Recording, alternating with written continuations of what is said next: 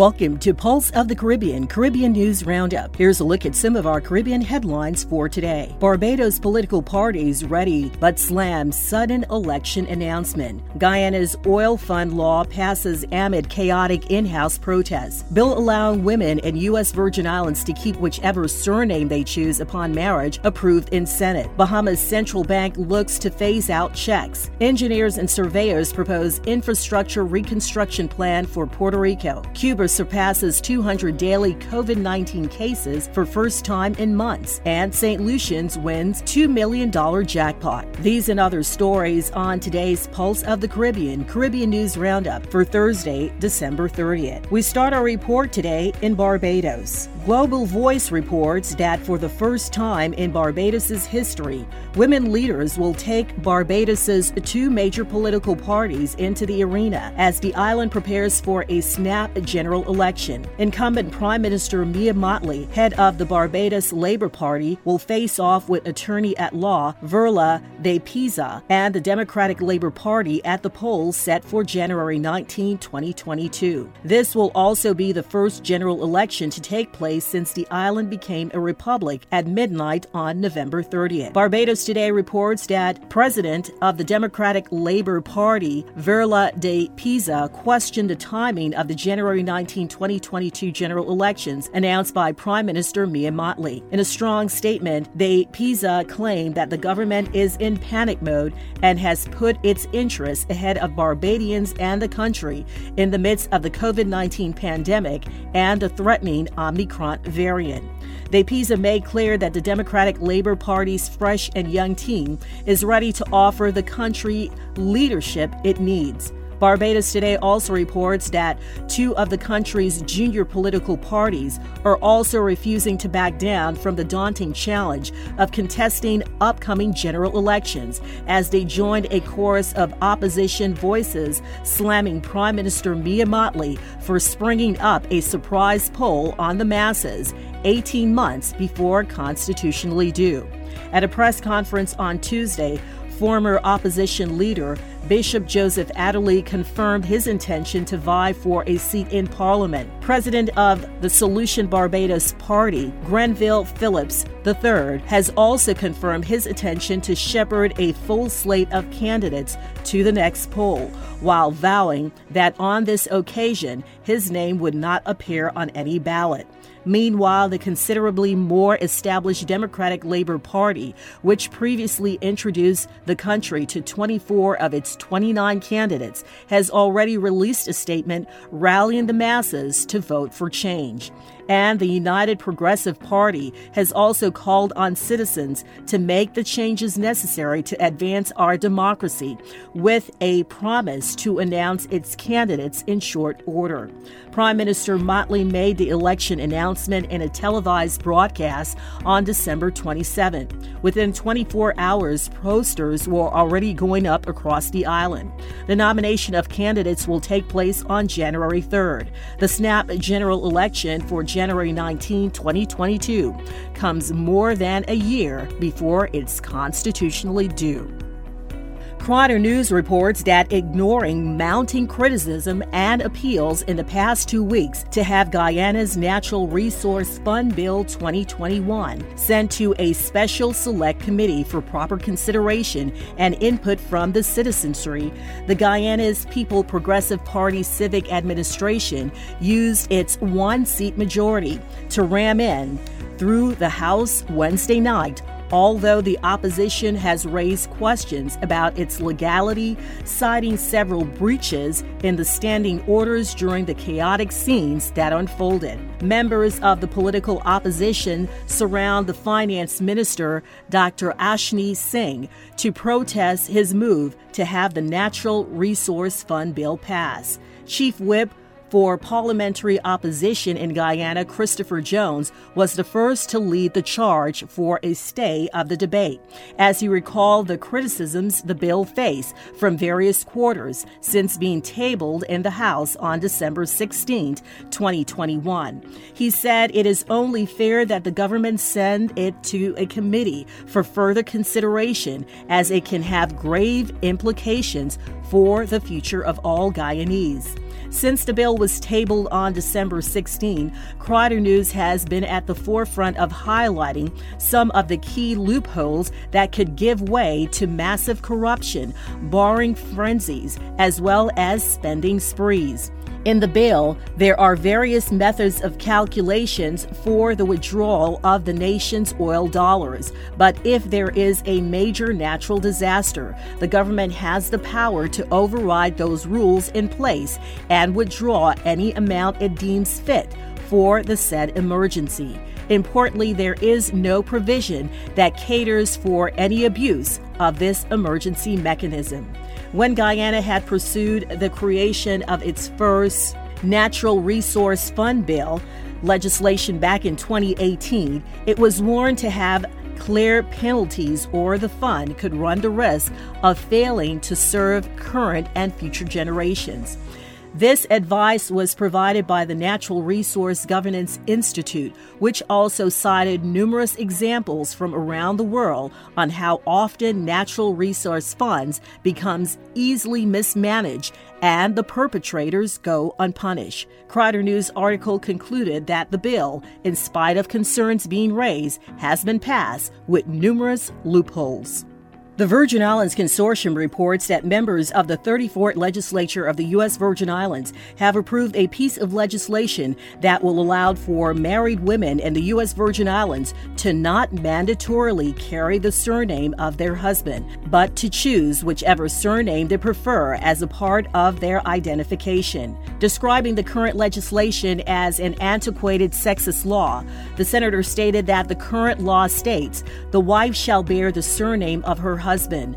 Bill 34-0035 is designed to abolish this very law and give women the right to choose their last name upon marriage.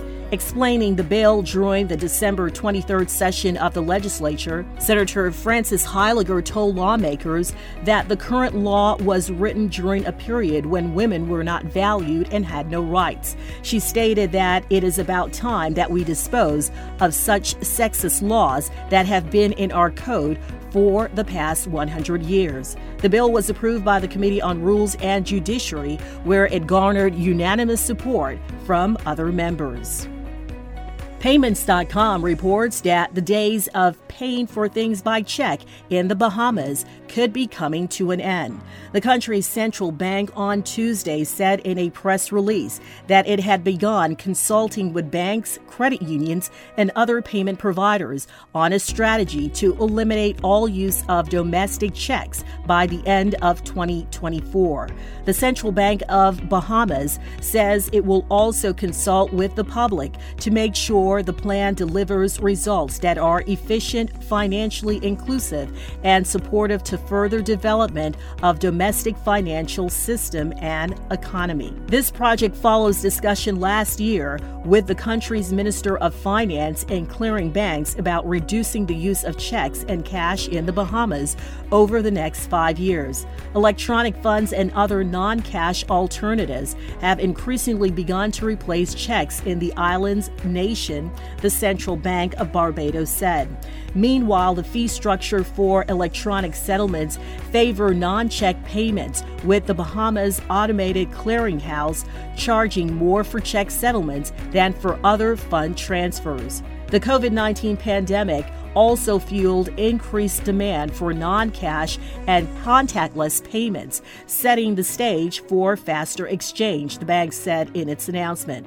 Central Bank of Bahamas has been pushing for a digital currency due to frustrations over bank closing branches in the other reaches of the Bahamas. The move is also expected to offer more financial inclusion for unbanked Bahamians and offer a way to transfer funds in the wake of hurricanes hurricanes, or other natural disasters.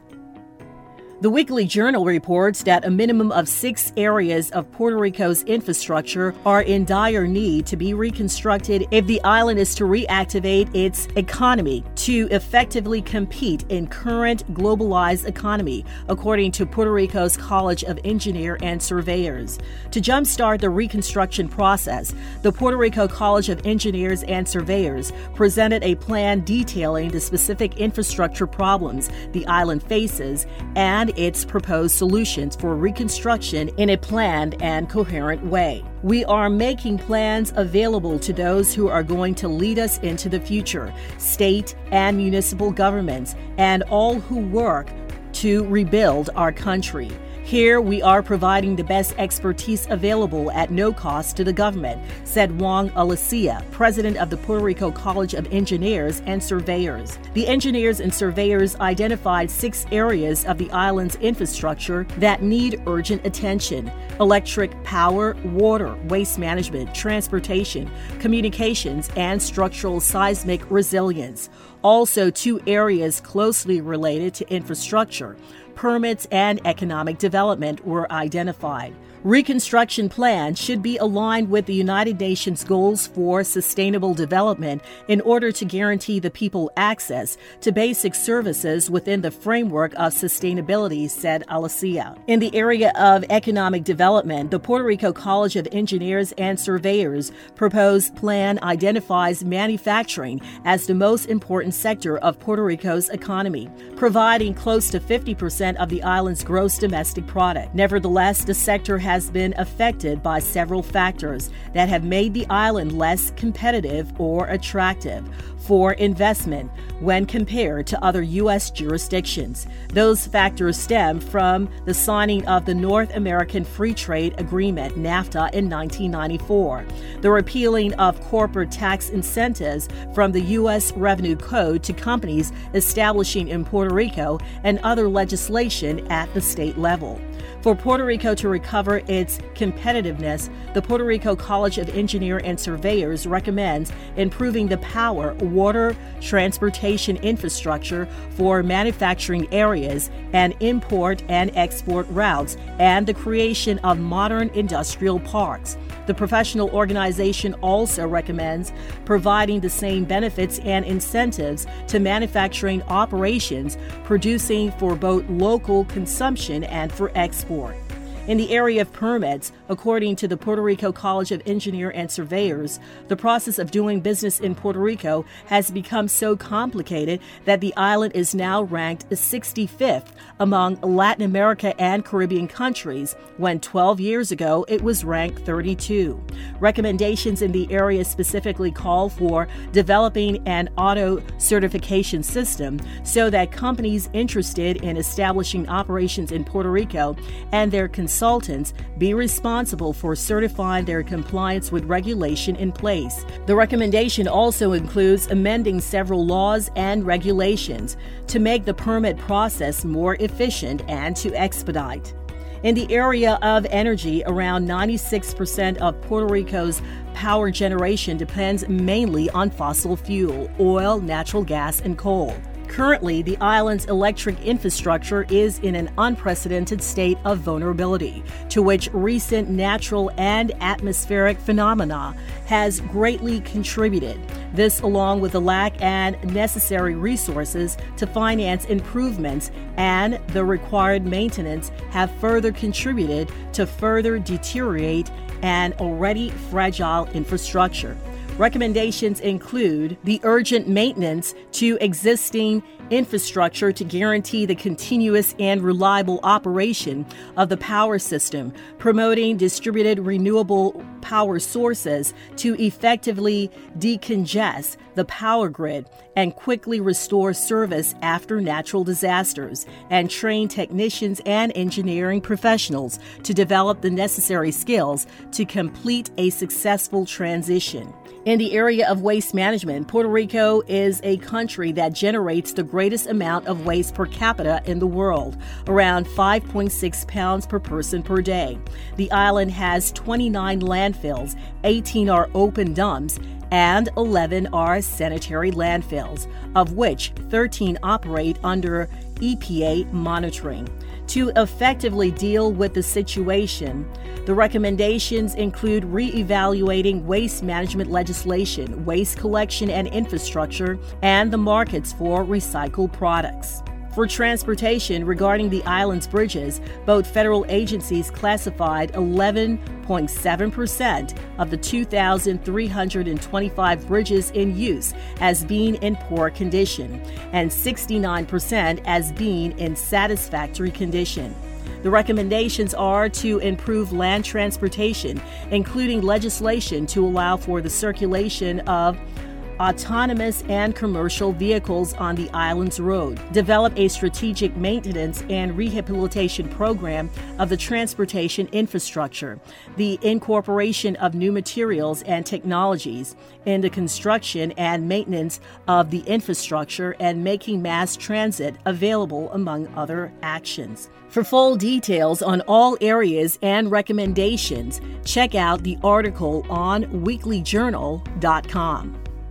BahamaNews.net via Xinhua News reports that Cuba on Wednesday registered 241 new confirmed cases of the coronavirus in the past 24 hours, taking the national caseload to 965,243 people, the Ministry of Health said.